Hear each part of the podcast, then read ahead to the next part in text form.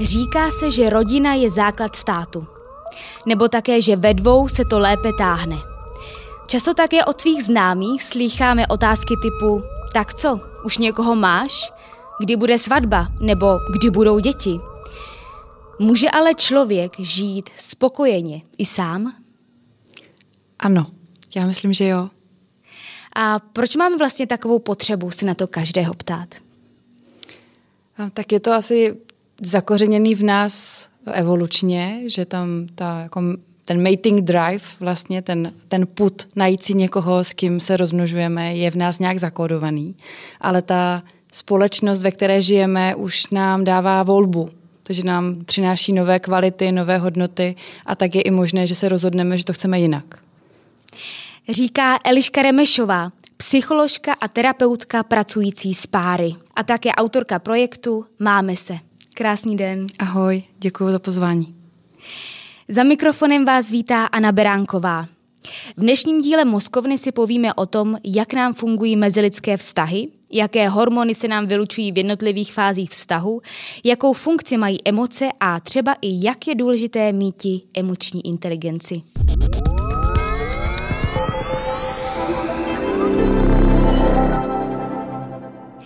Eliško, my se známe, to znamená, že v podcastu si budeme tykat.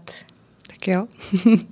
Pojďme si na začátek říci o emocích. My jsme si v prvním díle Mozkovny povídali o takzvaném uh, trojím mozku, o plazím mozku, uh, který zodpovídá za naše instinkty, o limbickém mozku, uh, který má na starosti naše emoce a o neokortexu, tedy šedé kůře mozkové, uh, díky které si vše uvědomujeme a kte- díky které racionálně přemýšlíme. Nebo vůbec a přemýšlíme. Máme a máme tu volbu. Mm-hmm. Pojď nám říci, jaké jsou naše základní emoce a co každá z nich vyvolává, jakou reakci nám vysílá do našeho organismu. Hmm. To tě zklamu, protože ne- neexistuje jednotná teorie, která by řekla, takhle to přesně je. Asi nejblíže k tomu Paul Ekman, který má hmm. jako skvělou knížku o emocích a v dnešní době se um, ta jeho kniha často prezentuje jako jedna z těch důležitých uh, těch must, must read, kterou by stálo za to přečíst. V každém případě já si vybavuju ze školy na psychologii, kde jsme měli v obecné psychologii uh, oblast emocí a v podstatě jsme nedělali dva nebo tři měsíce nic jiného, než jsme hodinu po hodině jeli různé teorie emocí.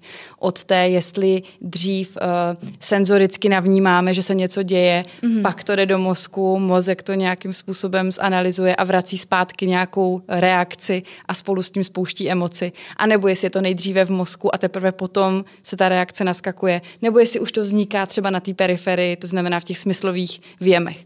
To znamená, že těch teorií je mnoho. Mm. Um, to, na čem jsme ustálení, je, že máme um, těch emocí několik základních. Tam často bývá hněv jako jedna z těch základních. Bývá tam smutek, um, bývá tam odpor, i když zase některé teorie říkají, odpor už možná není úplně tolik emoce, jako spíš fyziologická reakce.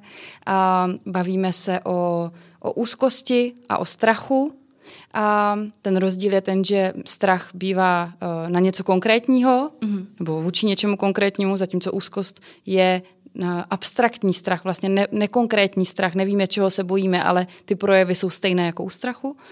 A, a potom máme na, na té druhé straně tu, tu pozitivní emoci a to je radost. Mm-hmm. Jo, a těch uh, pozitivních emocí je míň. To je podle mě jako, jako nejzajímavější fakt, nejzajímavější informace z pole emocí, jak to, že těch negativních máme tolik, že strach, smutek, vztek a, a těch pozitivních míň. A, a zase ty teorie říkají, že to je proto, že emoce jsou hlavním nástrojem pro přežití. Že ta emoce funguje jakýsi aktivátor našich reakcí, že když se nám něco děje, tak díky tomu, že ta emoce přijde, tak vybudí ten organismus k nějaké akci mm-hmm. a díky tomu my se dokážeme zachovat, to znamená pod sebezáchovy, že to je to vlastně s tím spojený. A proto ta radost uh, není v rámci evoluce jako tolik důležitá. Si vybavuju v jedné, v jedné knížce, když, uh, když jsem se připravovala na webinář o emocích, tak, uh, tak tam bylo řečené, jsme jako potom, potomci lidí, co přežili, ne potomci šťastných lidí.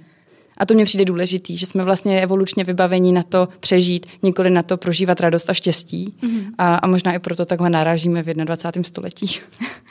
Ty jsi zmínila pozitivní emoce, negativní emoce. Máme si je takhle pojmenovávat, nebo hmm. spíš k nim máme přistupovat neutrálně? Hmm, to je skvělá otázka. Já, um, to já vycházím z toho, jak jsme se to učili, že se to vlastně takhle pojmenovává, že to je nějaká jako libá a nelibá, možná hmm. je lepší než pozitivní a negativní.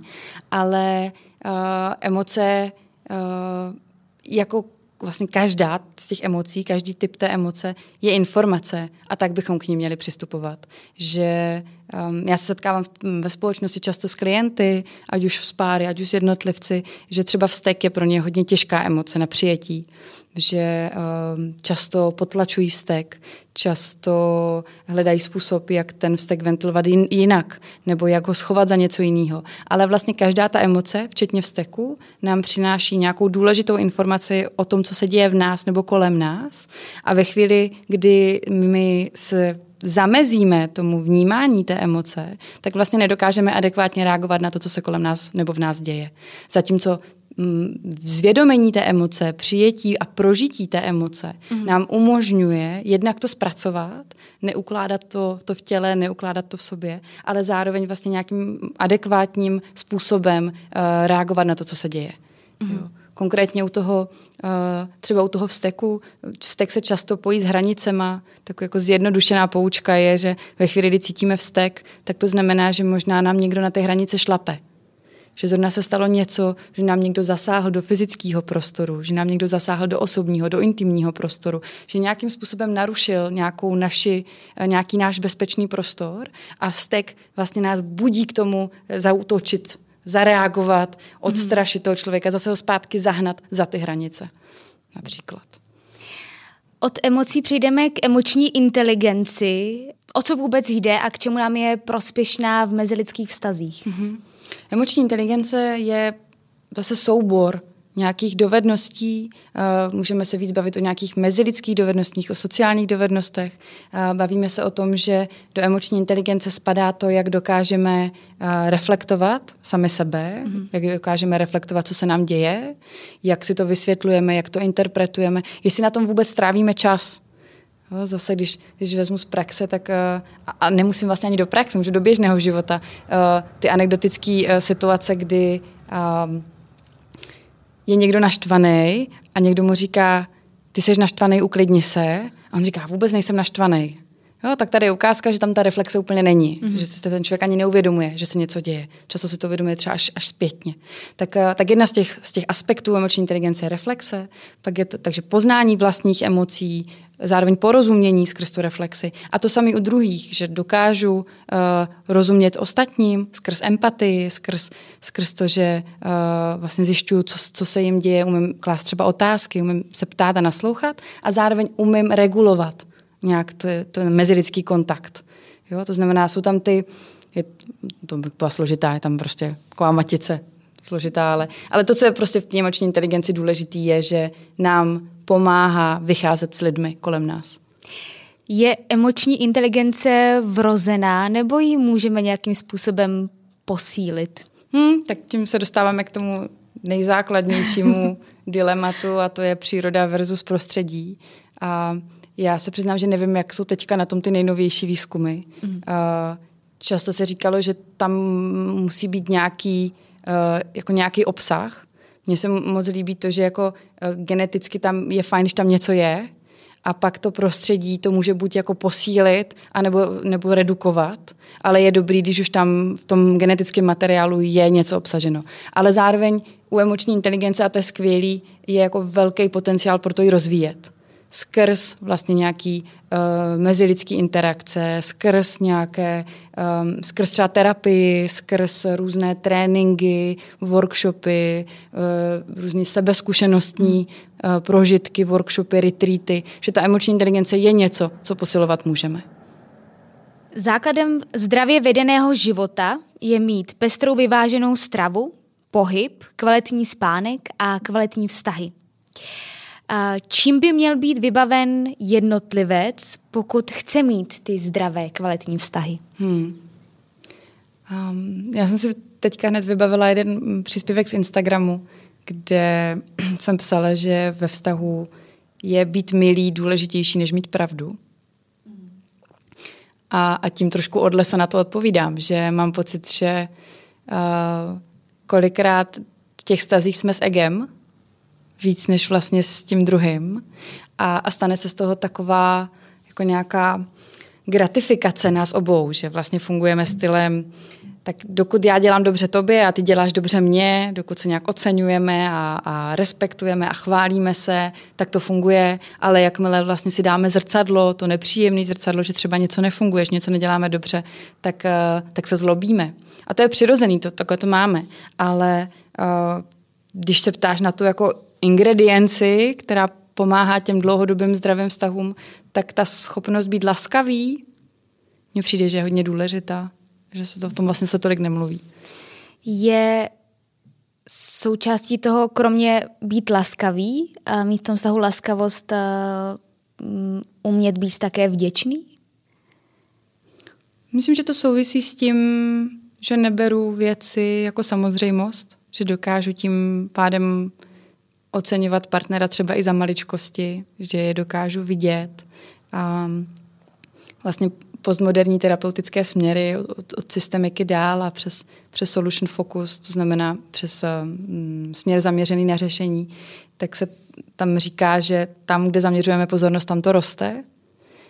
Um, a vychází to i z poznatků neurověd, kdy vlastně jako tam, kde se mozek aktivuje, tam, kde nad těma věcma víc přemýšlíme, tam, kde zaměřujeme tu pozornost, tak tam se něco děje, zatímco to ostatní se tlumí.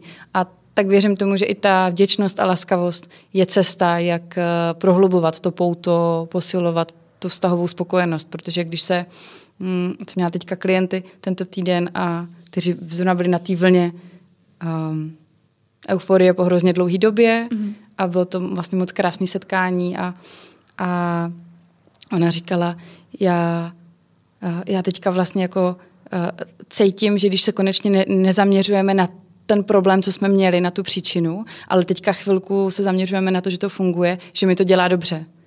A to mě vlastně přišlo hodně důležitý, že občas je to jako, občas nás to svede, řešit tu příčinu, řešit ten problém, řešit to, co, nám ne, co se nám nedaří, ale vlastně ve chvíli, kdy se nám podaří už z toho vystoupit a zaměřit se na to, co je hezký, a zaměřit se na tu vděčnost, tak to vlastně vytváří nějakou novou energii, ze které můžeme čerpat.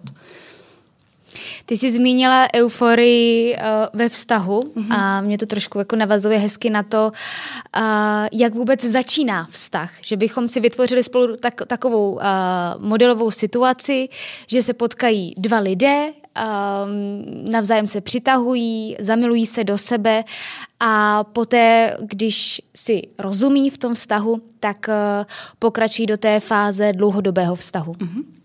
A mě by zajímaly, zajímalo, um, jaké hormony, jaká chemická reakce, jaké hormony se nám vlastně vylučují do těla v těch jednotlivých fázích. V té fázi zamilovanosti a poté uh, v té fázi dlouhodobého vztahu. No, vlastně záleží i, jak na to koukáme. Ta, ta vášeň, ta, ta fyzická, uh, tak ta je hodně spojená uh, vlastně s genitáliema, že? Tak vlastně to souvisí s testosteronem, souvisí to s estrogenem a, a je to, že ve chvíli, kdy nám jde jenom o, ten, o to uspokojení, o tu sexuální gratifikaci vlastně, tak, tak máme zvýšený testosteron. A u žen, vlastně ten testosteron se ukazuje, že je i u žen samozřejmě, mm. že je zvýšený i u žen v rámci tady té touhy naplnit to, nebo nějak odeznit to sexuální napětí, nějak ho uspokojit. A, ale zároveň tam ten estrogen, který je v těch studiích méně prokázaný, ale zase se ukazuje, že, že u žen vlastně v rámci menstruačního cyklu, tak ve chvíli, kdy jsou v ovulaci, uvolňuje se estrogenu víc, tak že mají třeba větší, větší chuť k sexu. To znamená, je tam větší potřeba uh, po, té, po té vášni. Um, tak to jsou, to jsou ty genitální, ale vlastně to, co se uh, děje dál ve smyslu toho zamilování, té lásky, tak, uh, tak to už je v hlavě. To už je, to už je v hypotalamu a to už se bavíme o, o, o dopaminu na začátku, mm-hmm. kdy, kdy dopamin a zvýšen, zvýšený dopamin uh, vytváří tu, tu, tu euforii, kterou si teďka zmínila ty, ve smyslu uh, to je to, že jsme jako závislí na té lásce. To, se, to jsou ty první týdny, kdy uh, v podstatě myslíme jenom na toho člověka.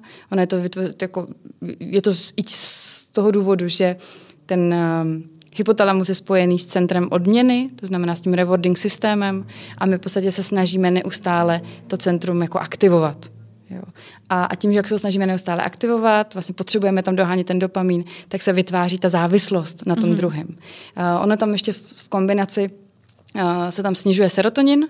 Serotonin má zase um, odpovědnost za, za naši chuť k jídlu, za naši potřebu uh, spát, a to vysvětluje, proč v těch prvních týdnech a měsících nemáme hlad, nemáme žízeň, uh, nech, nechce se nám spát, prostě si jedeme na nějaký vlně, a ty výzkumy ukazují, že, uh, že na magnetické rezonanci jsou zamilovaní lidé, uh, mají aktivovaná stejná, stejné části mozku mm-hmm. jako lidé na kokainu. Jo, to znamená, je tam nějaká jako paralela v té závislosti. A Helen Fisher, ona má na to krásný uh, TED Talk, vlastně říká, že uh, ta láska je závislost a je to pravděpodobně nejuniverzální, tady to zamilování, tady ta fáze je nejuniverzálnější droga lidstva a že je to nejkrásnější závislost, když to funguje a jde to dobře, a ta nejhorší ve chvíli, kdy se to nedaří, kdy ten vztah nějakým způsobem uh, se nevyvíjí dál. Takže to je ta, to je ta fáze toho zamilování. To, co je důležité, že to vlastně netrvá jako pořád, že, že vlastně to se, bavíme se horizontu měsíců, někdo říká do roka, do roka a půl, že vlastně tady ta romantická láska uh, vlastně začíná slábnout a, a pak nastává ta zralá láska. Mm. A ta zralá láska v sobě hlavně obsahuje oxytocin. Oxytocin vzniká při sexu, při orgazmu, vzniká ale také to jako mateřský hormon, vzniká při, při kojení, při porodu, vzniká, vylučuje se. A ten oxytocin taky se mu říká jako mazlící hormon, to je to, že vlastně cítíme k něč- někomu náklonost, že tam cítíme tu intimitu, to pouto, a, a ten vlastně pomáhá uh, podporovat nebo prohlubovat ten závazek, uh, to, to přilnutí, tu vazbu k tomu druhému, druhému člověku. A vlastně um, já se vybavuju pár, kde um, je zajímavé, jak to třeba začnou ovlivňovat závislosti, mm-hmm. kde, kde jeden, uh, jeden z těch partnerů uh, uh, byl závislý na, uh, na počítačových hrách a vlastně se ukazovalo, jak moc potřebuje ten dopamin. A že když ten dopamin neměl, tak vlastně ten vztah uh, byl pro něj hrozně těžký v tom vztahu nějak fungovat. Takže jsme v podstatě hledali cestu, jak on může se nějakým způsobem uh, víc přibližovat k té partnerce, jak může mm-hmm. víc nasávat uh, to pouto, tu intimitu, aby víc posiloval ten oxytocín a vlastně si trošku odvyká ten oxytocín, ten, uh, seroto, mm-hmm. ten jo, oxytocín a zároveň se, pardon, a zároveň vlastně, aby se trošku jako odvykal mm-hmm. na ten dopamin, který mu tam vlastně neustále mačkal ten, uh, ten odměnový systém. No. Takže v tom dlouhodobém vztahu potom už spíš je to ten oxytocín, ale dneska jsem četla, když jsem se uh, jako koukala na, na hormony a, a trošku se i na to připravovala, tak bylo zajímavé, že nová studie uh, mezi a Amerikou a, a Norskem, kteří vlastně přišli na to, že ten oxytocin je zároveň i krizový hormon. Že ve chvíli, krizový? To, no, že tam, tam to dělali tak, že ve chvíli, kdy ten vztah nefunguje, vlastně tam nějaká akutní krize, tak i tam se vylučuje ten oxytocin ve snaze ten vztah jako zachraňovat. Mm-hmm. Že vlastně ve chvíli, kdy milujeme toho člověka a vidíme, že to jako nefunguje, začínáme mít pocit, že ztrácíme to pouto, tak se začne vylučovat víc oxytocinu, abychom ho vlastně zase přilákali zpátky. Takže se teďka nově o tom mluví nejenom jako o hormonu lásky, ale zároveň vlastně jako o nějakém jako krizovém, krizovém hormonu. Když nastanou krize, uh, nějaké nesrovnalosti ve vztahu, um, tak uh, asi i kromě oxytocinu, což teda pro mě novinkou, a děkuji ti za to, uh, se nám asi vylučuje i do organismu stresový hormon kortizol. A když je ho moc, tak to pro nás není moc dobré. A mě by zajímalo, jak tu krizi překonat, jak se umět zdravě pohádat, jestli na to existují nějaká pravidla, nějaké principy, kterými se ten pár, ten vztah může řídit. Mm-hmm.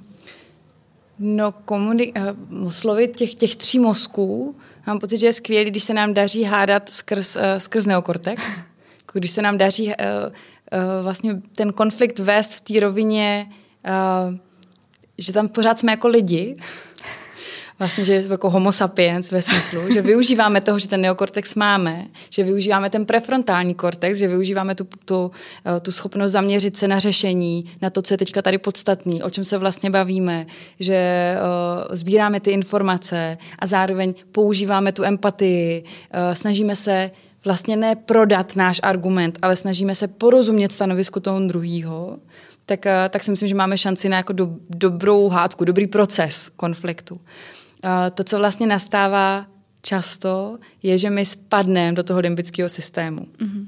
Že vlastně možná i na začátku ta... V lepších případech začneme dobře, na výši, ale vlastně čím víc se o tom bavíme, čím víc cítíme nějakou frustraci, že nám druhý nerozumí, že to má jinak, že, že možná to máme úplně opačně, vlastně, že to máme jako výlučně, že se to vlastně nedá nějak spolu mm. udělat, tak skáčeme do emocí, až možná až do těch potom, do toho plazimozku, ve smyslu, že už jsme v nějaké jako krizové, krizové fázi, kdy řešíme jenom já buď uteču, vlastně třísknu dveřma, jsem pryč, nebo ustrnu a nevím, co ti mám na to říct, zamlčím, a nebo prostě jdu do protiútoku a, a začnu řvát taky, a nebo něco lítá kolem. To znamená, mm, já když o tom mluvím na, svých, jako na webinářích, tak uh, se nesnažím jít do přílišné hloubky neurověd, mm-hmm. uh, ale spíš se snažím to nějak jako ilustrativně, možná třeba neúplně přesně, ale, ale pro ten účel jako ilustrativně představit, že to opravdu je nějaká křivka, která narůstá. A že je, když dokážeme vnímat sami sebe, právě když posilujeme tu naši reflexi, tak si všímáme, jak to na nás jde a jak, jak, jak se to vlastně stoupá, tak si dokážeme zastavit. A to je pro mě asi takový nej, nejuniverzálnější pravidlo, se kterým ráda pracuju. A to je naučit se ten konflikt zastavit, zastavit ho ještě předtím, než eskaluje. To znamená i v tom slova smyslu říct, teďka už je to na mě moc a já už do těch emocí jdu a potřebuju odejít. Protože v těch emocích se nikdo z nás nechová hezky. Mm. Jo, a to není o tom, že bychom uh, nechtěli, ale o tom, že ani nejsme schopní. Že vlastně ve chvíli, kdy těch emocích jsme, ve chvíli, kdy se dostaneme až do toho plazimozku, do těch, jako kritických, do těch kritických reakcí, strategií, tak uh, my tu chvíli nepřemýšlíme o tom, že tady je nějaká budoucnost, že se vedle toho člověka musíme druhý den probudit a fungovat s ním, ale vlastně řešíme, teďka musím přežít. Mm-hmm. A neřeším, jestli je to roz, rozzuřený partner, anebo jestli je to rozzuřený tygr. Vlastně v tu chvíli já potřebuji tu situaci vyřešit a nastává ta, ta nej, jako nejfundamentálnější, ta nejzákladnější rovina toho mozku, která tu situaci vyřeší. A potom, až se jako vyklidníme, tak ten neokortex říká, tyjo, co jsme to vlastně provedli, tohle vůbec nebylo takhle podstatný, mohli jsme to dělat úplně jinak. Takže naučit se tam dát tu stopku mm-hmm. je pro mě hrozně jako klíčový, klíčový princip. A ta stopka nemusí znamenat, že jako jdeme od sebe úplně, ale znamená to, jdu na záchod. Já jsem to řešila s jednou klientkou, která říkala, na mě to často jde, ne vztek, ale jakoby ty emoce na mě jdou často v práci, kde si nemůžu dovolit, když je to jako zítřený, mm-hmm. prostě jako říct, tohle nebudeme teďka řešit. A tak jsme, tak jsme jako hledali vlastně, co by šlo, a jedna z možností je, že jako můžeme odejít legitimně na záchod. Jo? A už těch pět minut, kdy někam dojdeme, změníme prostředí, změníme vzduch, podíváme se na sebe, třeba se i schladíme tou studenou vodou, ulevíme si, trošku se jako rozdýcháme. Znamená, že těch pár kroků, co jsme nabrali k té eskalaci, se zase vrátíme zpátky a můžeme do toho konfliktu jít zase o trošku s chladnější hlavou. Je komunikace základ vztahu? Já myslím, že jo, navzdory tomu, jak klišé to zní. Každý z nás ale komunikuje nějakým uh, určitým způsobem a ty, ty způsoby, ty styly jsou různé. Tak jestli bys nám mohla říct, o jaké způsoby jde, a když už si třeba uvědomíme v tom vztahu, že každý z nás komunikuje trošičku jinak, mm-hmm. tak jak to nastavit tak, aby to mm-hmm. fungovalo? Mm-hmm. Um, ještě mi přijde důležitý říct, že když se takhle zeptáš, tak většina lidí řekne, že komunikace důležitá je, ale každý si pod tou komunikací podle mě představí mm-hmm. něco úplně jiného. A uh, já si vybavuju nějaké komentáře pod nějakým, v nějaké diskuzi nebo pod nějakým uh, příspěvkem, kdy to bylo uh, můj muž se mnou nekomunikuje. On se mnou nechce ty věci řešit. A za mě nechce se mnou řešit věci, neznamená, že nekomunikuje. Vlastně on komunikuje to, že to pro něj těžký to řešit. Jo. A to mě přijde vlastně hodně důležitý říct, že komunikace není jenom o tom, že se bavíme o vztahu, nebo o tom, že uh, jako Gottman um, za mě jako velmi hezky říká, dávejme si revize vztahu, bavme se o vztazích, ideálně hodinu týdně, si dejme rande a ptejme se jeden druhýho, jak nám v tom vztahu je. A ono je to krásný a myslím si, že kdybychom to jako všichni dělali, tak nám je asi v těch vztazích lépe, ale zároveň jsme lidi vrtkaví a prevence není něco, co by nás moc bavilo. Hmm. A, a zároveň si myslím, že ještě ani nemáme ten návyk, tu dovednost umět o těch věcech mluvit. To znamená, že ta komunikace pro mě není jenom tohle, ale je to vlastně celý, celá jako plejáda, celá škála možností od prostě toho, jak, jak jsme, jsme tělesně blízko, že ve chvíli, kdy to funguje, tak jsme si hodně blízko, když kolem sebe projdeme, tak se pohladíme, tak se sebe dotkneme, tak se jako plácneme, děláme různé jako drobnosti tělesný, které ve chvíli, kdy to nefunguje, tak toho člověka vlastně nevidíme, jdeme jako skrz, nebo se mu vyhneme, jo, to znamená tady nějaký jako celý ten, ten, ten, ten tělesný prostorový aspekt. Je tu výraz, jo, jako jak moc vlastně stačí výraz, Uh, jak moc stačí pohled, uh, jak moc stačí oči sloup na to, aby, aby spustili nějaký velký konflikt mm-hmm. ve chvíli, kdy to um, odkazuje na dědictví toho vztahu, že se tam vlastně něco děje a ty oči sloup říkají, už je to tu zase. Jo? To znamená, i to už je nějaká forma komunikace. A, a pak je tady samozřejmě celá ta jako verbální složka toho, že se o něčem bavíme a teďka zase bavíme se o nějakém obsahu, ale je to i ta forma, jakým způsobem komunikujeme, jak ty věci říkáme, ale i taky to, jaký dáváme význam těm slovům. Kolikrát uh, může dojít nedorozumění i na základě toho, že víme, o čem mluvíme, máme třeba na to i stejný pohled, ale používáme jiná slova. A používáme jiná slova, protože jsme se, máme jiné zkušenosti, ten set zkušeností, dovedností, zážitků, vzpomínek, který máme, je tak jedinečný, že v podstatě každé to slovo vnímáme úplně jinak.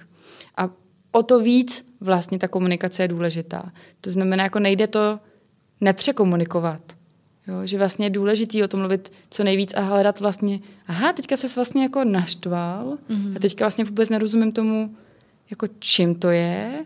A teďka to může být tím, jak jsem se chovala, tím, jak jsem se nechovala, to, co jsem řekla, to, co jsem neřekla, to, jak jsem to řekla. A třeba to mohlo být jenom tím, že jsem použila slovíčko, které máš ty zafixované jako něco hodně špatného. A já ne. Jo, to znamená, myslím, že ten zájem o to v té komunikaci porozumět tomu druhému a na základě toho vytvářet nějakou platformu společného jazyka, jako takhle to my máme, to je ten náš intimní jazyk, takhle my o těch věcech komunikujeme, je hodně důležitý. A že se to podceňuje v těch vztazích. Že si myslíme, že to všechno funguje, pak ta romantická láska spadne mm-hmm. a najednou si říkáme, tyjo, s kým to jsme vlastně, my ani nerozumíme, ani jako každý mluví o něčem jiném. A samozřejmě se dá v rámci té komunikace jako za, zabrousit k Chapmanovi, který vytvořil na základě jako pozorování a práce s páry pět jazyků lásky, což je taková jako za mě docela profláknutá uh, teorie, uh, která říká, že každý máme orientaci na něco jiného. On tam říká, někdo je zaměřený, je to vlastně o projevech lásky, jak, jak vnímáme, že ten druhý nás má rád, skrz co. Někdo to vnímá skrz to, že uh, to potřebuje slyšet. Potřebuje slyšet, miluju tě, jsi krásná, jsi důležitá, chci s tebou být a tak dál. Někdo naopak to vnímá přes ten dotek. Vlastně nepotřebuje slyšet miluji tě, ale potřebuje, aby ho ten člověk objímal, aby mu dal pusu na dobrou noc. A někdo jiný zase naopak potřebuje mít společně kvalitní čas, že mu miluji tě a obejmutí vlastně k němu nekomunikuje, že jde skrz to, že spolu jedou na kole na výlet, že si spolu povídají o nějakých věcech, že spolu jdou na výstavu a pak to můžou rozebírat na kafe. To znamená, že tam mají něco společného a vytvářejí nějakou kvalitní, uh, nějakou kvalitu toho vztahu. No a uh, pak jsou tam nějaké činnosti. To znamená, jde to skrz to, že uh, já myslím, že se vracíme do těch jako devadesátkových rad, že prostě muži tu lásku projevují skrz to, že vrtají ty poličky a, a, a ty ženy by chtěly ten dotek. Jo? Ale myslím si, že i, že i mnohokrát ženy mají tady ten, tady ten projev i přes ty činnosti, že se to děje, že prostě vaříme, nebo že prostě se vyzvedáváme, když někdo někde je. Jo, všechno tohle jsou nějaké jako akty, které děláme a které vlastně ve chvíli, kdy to pro nás důležitý není, tak to znehodnocujeme. Že si říkáme, když to nic není, že pro nás přijel, nebo když to nic není, že pro nás uvařil, protože pro mě to důležitý není, já to chci slyšet. A No a to doplním, tak ten poslední je uh, skrz vlastně nějaký pozornosti. Mm-hmm. Nemusí to být žádný velký dary, ale je to to, že takový to, že jsi na mě vzpomněl. Že jsi někde byl a, a víš, že se mi rozbil hrneček a přivezl si mi nový třeba. Jo? Nebo že jsi mi utrhl kytku po cestě. Jo? Tak to jsou ty, ty projevy pozornosti uh, toho daru, toho hmotného něčeho, co je přinesené. A vlastně my, když třeba pracujeme s pěti jazyky lásky v rámci webinářů, tak uh, uh, vlastně říkám, jedna věc je, že já vůbec rozumím tomu, jaký je můj, ale ta důležitější uh, práce začíná, abych já se snažila komunikovat jazykem toho druhýho. Mm-hmm. Že vlastně, uh, a tam narážím často zase třeba v, jako v té rovině klientské, že to potom jako není autentický. Jo, takový to, no když já mu přece řeknu, ať mě obejme, a on mě obejme, tak to není ono. To on přece má vědět sám od sebe. Jo, to je takový jako mýtus, na který často narážím při práci uh, s klienty. Že on to přece má dělat, nebo ona to má přece dělat sama, to je přece jasný. A já si vlastně uh, vždycky tu chvíli řeknu, no není projev lásky to, že to dělám jinak, než jsem zvyklý, jenom proto, že se chci přiblížit tomu druhému, že vlastně jsem ochotná jít za nějakou svoji vlastní přirozenost, abych se přiblížila. Jo, a to je vlastně něco, co se snažíme třeba i v té práci s klienty jako změnit, nastavit ten mindset trochu jinak a umět si o ty potřeby začít říkat. Já prostě potřebuju, abys mě objal a když mě v tu chvíli objmeš, tak to vnímám, že se to děje, že to děláš a že to děláš pro mě. Já už jsem zmínila, že jsi autorkou projektu Máme se a ty v jednom článku píšeš o pravidlu pětku jedné. Mhm. Řekneš nám, o co jde? To je, to je právě jedno z takových nej, asi nejzajímavějších, nejzákladnějších poznatků právě jako Gottmanova institutu, který jako napříč dekádama studia párů a interakcí ve vztahu došel k tomu, že ten dobrý, no ten spokojený pár, který má šanci, že vydrží, má poměr pětku jedné ve smyslu pozitivních interakcí versus negativní. A ten, myslím, že tam bylo nějaký, když už se to, když už to spadne na jako tři ku jedné, tak už to není spokojený pár. A ve chvíli, kdy to je dvě ku jedné, tak už se bavíme o tom, že ten pár pravděpodobně jako se rozejde. To je to, jak on to uh, vlastně zarámoval skrz své výzkumy a, a, a práci s páry, co měl. Uh, ta jeho prediktibilita, uh, on vlastně předpověděl uh, s devadesát šest procent pravděpodobností, jestli ten pár spolu za deset let bude nebo ne. Právě skrz jedno z toho je, je tady ten magický poměr pět ku jedné, ale zároveň skrz nějaké další pozorování právě ve smyslu, jak máme výrazovou reakci, když mluví ten partner, jak ho dokážeme oceňovat, respektovat a tak dále. Takže tam těch aspektů nebo těch indikátorů bylo víc. V každém případě tady to pět ku jedné um, říká, že my máme možnost vlastně nějak reagovat na toho druhého. Můžeme reagovat pozitivně, můžeme reagovat neutrálně a můžeme reagovat negativně. A vlastně, když se tam střádají ty pozitivní interakce, tak to vytváří to intimní pouto a zvyšuje to pravděpodobnost, že ten vztah vydrží. Jo. Um, nějaký příklad, mám moc ráda příklad mé kolegyně Markety Šetinové, se kterou webinář děláme, která uh, říká, to je taková situace, když um, pracujete doma uh, u stolu a partner řekne, je, koukejte, zajímavý pták, co proletí nebo sedí někde za oknem. A my máme volbu, jak na to zareagujeme. Můžeme říct, uh, uh, můžeme říct nic, můžeme říct hm a pokračovat dál a, a dál jako datlovat do počítače. Můžeme říct, tyjo, nekoukej po ptácích, aby jsi umít nádobí. Jo, to, to teďka nemáš vůbec jako co, co koukat do okna. A, a nebo můžeme zareagovat tak, že opravdu zvedneme oči od toho počítače a řekneme, je, ten, ten je fakt hezký. Nebo ten je fakt mm. zajímavý, takovýho jsme viděli nedávno v zoo nebo něco. Asi někomu ulít. A nebo můžeme jenom zvednout ty oči a říct, hm, to je hezký, že se všim. Jo? A vlastně tohle jsou ty mikrointerakce, kterých denně máme jako desítky, stovky, podle toho, kolik času spolu trávíme, které ovlivňují to, jak nám v tom vztahu je. Já jsem si přečetla, že ty si svou diplomovou práci zaměřila na roli mužů v partnerských vztazích. Když vezmeme v potaz, že každý pár si to ve vztahu nastaví tak, aby to vyhovovalo jim obou, Co by se nemělo opomíjet, aby si oba přišli užiteční a spokojení? Hmm. Znamená, jak to, třeba si doupřesnit tu otázku, jak to v tom vztahu nastavit tak, že jsou oba užiteční?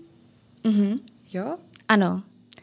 Protože já navazuju na to, že se zaměřila na roli mužů mm-hmm. Mm-hmm. a to by mě zajímalo Proč? také, a, ale zároveň bychom si vlastně mohli říct obě ty role. Jo. Mm-hmm. No, já myslím, že je důležitý, proč jsem to psala. Ono je to teda taky dobrý říct, že to už je osm let zpátky. Tak myslím, že bych to teďka psala asi jinak. Ale mně tehdy přišlo, že když jsem koukala na, na přehled literatury, která je mm-hmm. v té jako partnerské psychologii, v té vztahové, tak byla drtivá většina zdrojů, která dobře popisovala, co se děje u žen. A, a bylo málo publikací, které by se opravdu věnovaly té mužské roli.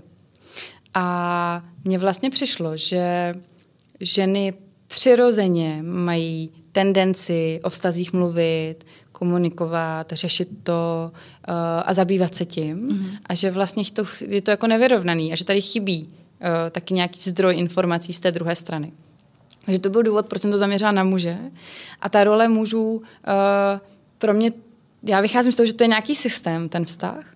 A, a ženy za posledních sto padesát let prožily jako obrovskou emancipaci a, a vývoj té ženské role.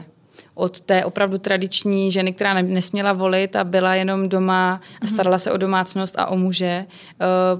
Ještě když půjdeme víc na východ a budeme se bavit o tom, že je v podstatě majetek muže, k tomu, že jsou dneska ženy ve jako vrcholových pozicích, nemusí mít děti, nechtějí mít děti a žijou si vlastně jako to, co bylo dřív privilegium muže.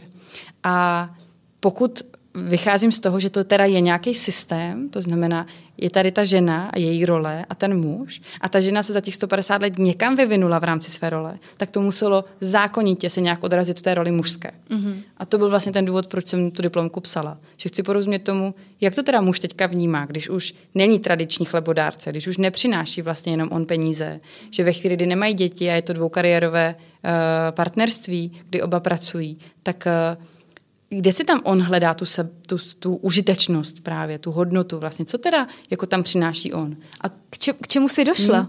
A vlastně bylo zajímavé, já jsem to dělala kvalitativně, že jsem se s těmi, bylo to semi kvalitativně, já jsem takový jako dotazník a takovou projektivní metodu. Ptala jsem se jich uh, na to, co v tom, co oni jako partner, co to pro ně znamená. Já jako partner ve vztahu, já jako muž ve vztahu. Mm. A bylo zajímavé, že to, co vycházelo nejčastěji, je, že, že, že chtějí být jako rovnocenným partnerem a že chtějí být vnímaní jako, jako rovnocenný partner a, a respektovaný člověk. A to mě přišlo vlastně strašně zajímavé, jak to mm. tam jako, co se tam vlastně stalo najednou, že, že je pro ně důležitý tu rovnocennost cítit a že, že cítí tu potřebu být respektovaní. Jo, a to se tam vlastně opakovalo nejčastěji. Já chci od ženy respekt. Jo? A, a já proto nemám podložená data. Ale vlastně jenom, když jsem se v tom v těch datech jako nějak hrabala a, a různě na to koukala, tak jsem si říkala, to je vlastně zajímavý, že jakoby to muži potřebovali nějak získat znova ten respekt. Že ho dřív měli a jakoby tady tím, tady tou ženskou emancipací to trochu ztratili. Že možná tam teďka není ta sebeúčinnost, že možná teda mm-hmm. teďka jsou nahraditelní, tak Po, proto možná volají pro respektu, po respektu, po ocenění. Jo. Takže to bylo vlastně nejčastější, to se tam objevovalo. A vlastně kontrastně k tomu, to, že přinášejí peníze nebo to, že mají zajistit rodinu, se objevovalo u těch mužů, kteří měli děti. Mm-hmm. Tam, kde se to zase trošku vychylilo ve smyslu, že žena byla na mateřské nebo rodičovské dovolené, ten muž víc pracoval a to tam, ten to tam vnesl. Zase, jakože mým úkolem je zajistit rodinu. Ale u těch bezdětných to tam třeba vůbec nebylo. Mm. Nebyla tam ta, ta potřeba být ten, co, být. co živí. Ro- rozumím. A napadá mě vlastně, jestli je tedy uh, snaží si ujasnit tu roli v tom vztahu, uh, když je ten pár bezdětný versus když má dítě. Mm-hmm. No, tím se vracím vlastně k té tvé původní otázce, uh, že je důležité vůbec na začátku toho vztahu komunikovat o tom, jak já tu svoji roli vnímám. Mm. Protože to, co se děje a vlastně je to i už v tom seznamování a navazování vztahu, že uh, se můžete potkat, uh, zase ilustrativní příklad, že může se potkat žena, která je, byla vychovávána tradičně, ctí svou ženskou roli a tudíž od muže očekává, že on bude aktivní, že on ji pozve na rande, že on na tom rande zaplatí, že on bude uh, pokračovat vpřed a ona bude ta, co bude určovat tempo mm-hmm. s tím, jak moc vzdoruje nebo povoluje. Jo? A nebo se tam může objevit žena na tom rande, která už tohle nepotřebuje, říká, ne, já, já s tebou chci být rovnocenná partnerka, a to znamená, já očekávám, že jdeme od začátku uh, pade na pade, třeba v placení, přijde mi úplně v pohodě, že tě můžu na rande pozvat já, a, a přesto je ženská, ale vlastně má nastavené už ty, ty hodnoty nebo tu, to pojetí té role jinde. A teďka tam přijde ten muž na to rande a teďka, jak on má poznat vlastně, s jakou ženou se teďka setkal. Mm-hmm. Jo? A to se vlastně často objevuje na těch našich webinářích, kdy ty muži říkají, tak co, tak já můžu ještě pozvat na rande, nebo už nemůžu? Mám zaplatit? Jaká je jako správná jako cesta u toho placení? Mám jít zaplatit jako za jejími zády? Nebo se jí mám zeptat? Nebo mám automaticky přijít s tím, že to pade na pade? To znamená, že, proč o tom mluvím, že to už a priori teďka, tím, jak se ty role rozmělnily, mm-hmm. rozšířily, tak vytvářejí jako super platformu pro konflikty a nedorozumění. Jo? Si pamatuju reakci, no kdyby mi zaplatil za zády, no tak to by byl konec. Si pamatuju reakci jedné účastnice.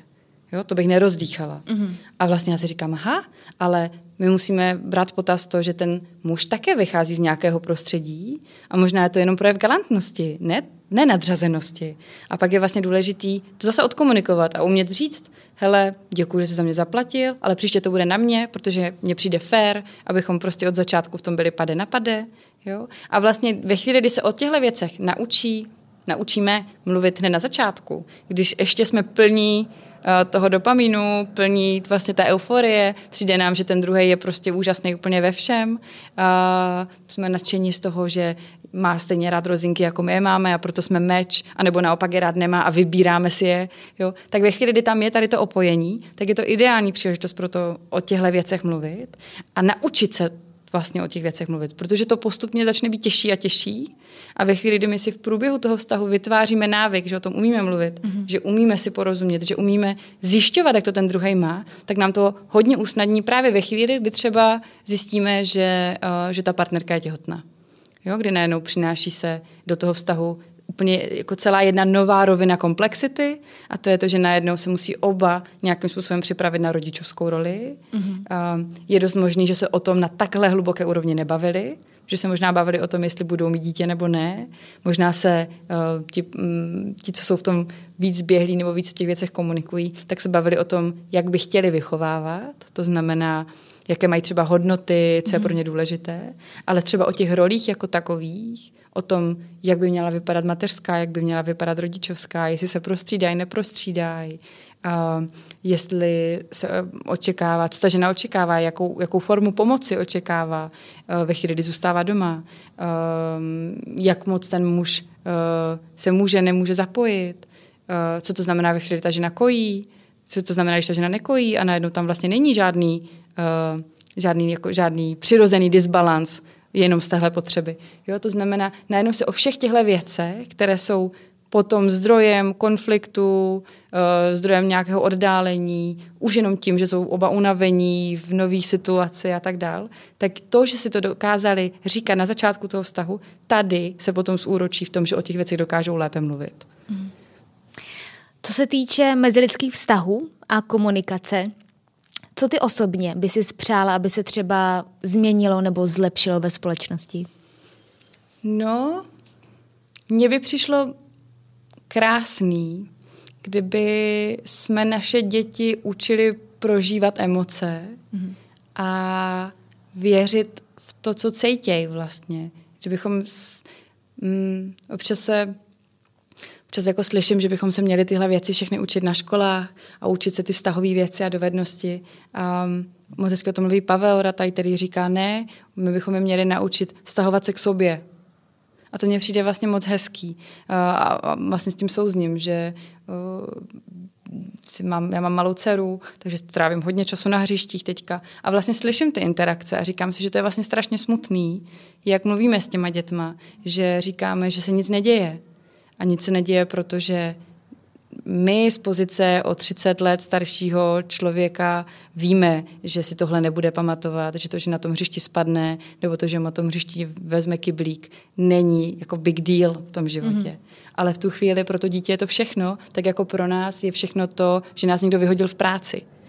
A vlastně to stejně prožíváme. Ale kdybychom dokázali uh, vést jako vědomé rodičovství ve smyslu uh, pojmenováváme, co se těm dětem děje, pomáháme jim porozumět sami sobě a, a ukazujeme jim to, jak to děláme my, tak věřím, že by ta nová generace vyrostla s větší sebedůvěrou, že to, co se jim děje, je v pořádku a s větším respektem k tomu druhému, že se jemu taky něco děje. To bylo hezký. Eliško, blížíme se k závěru našeho rozhovoru.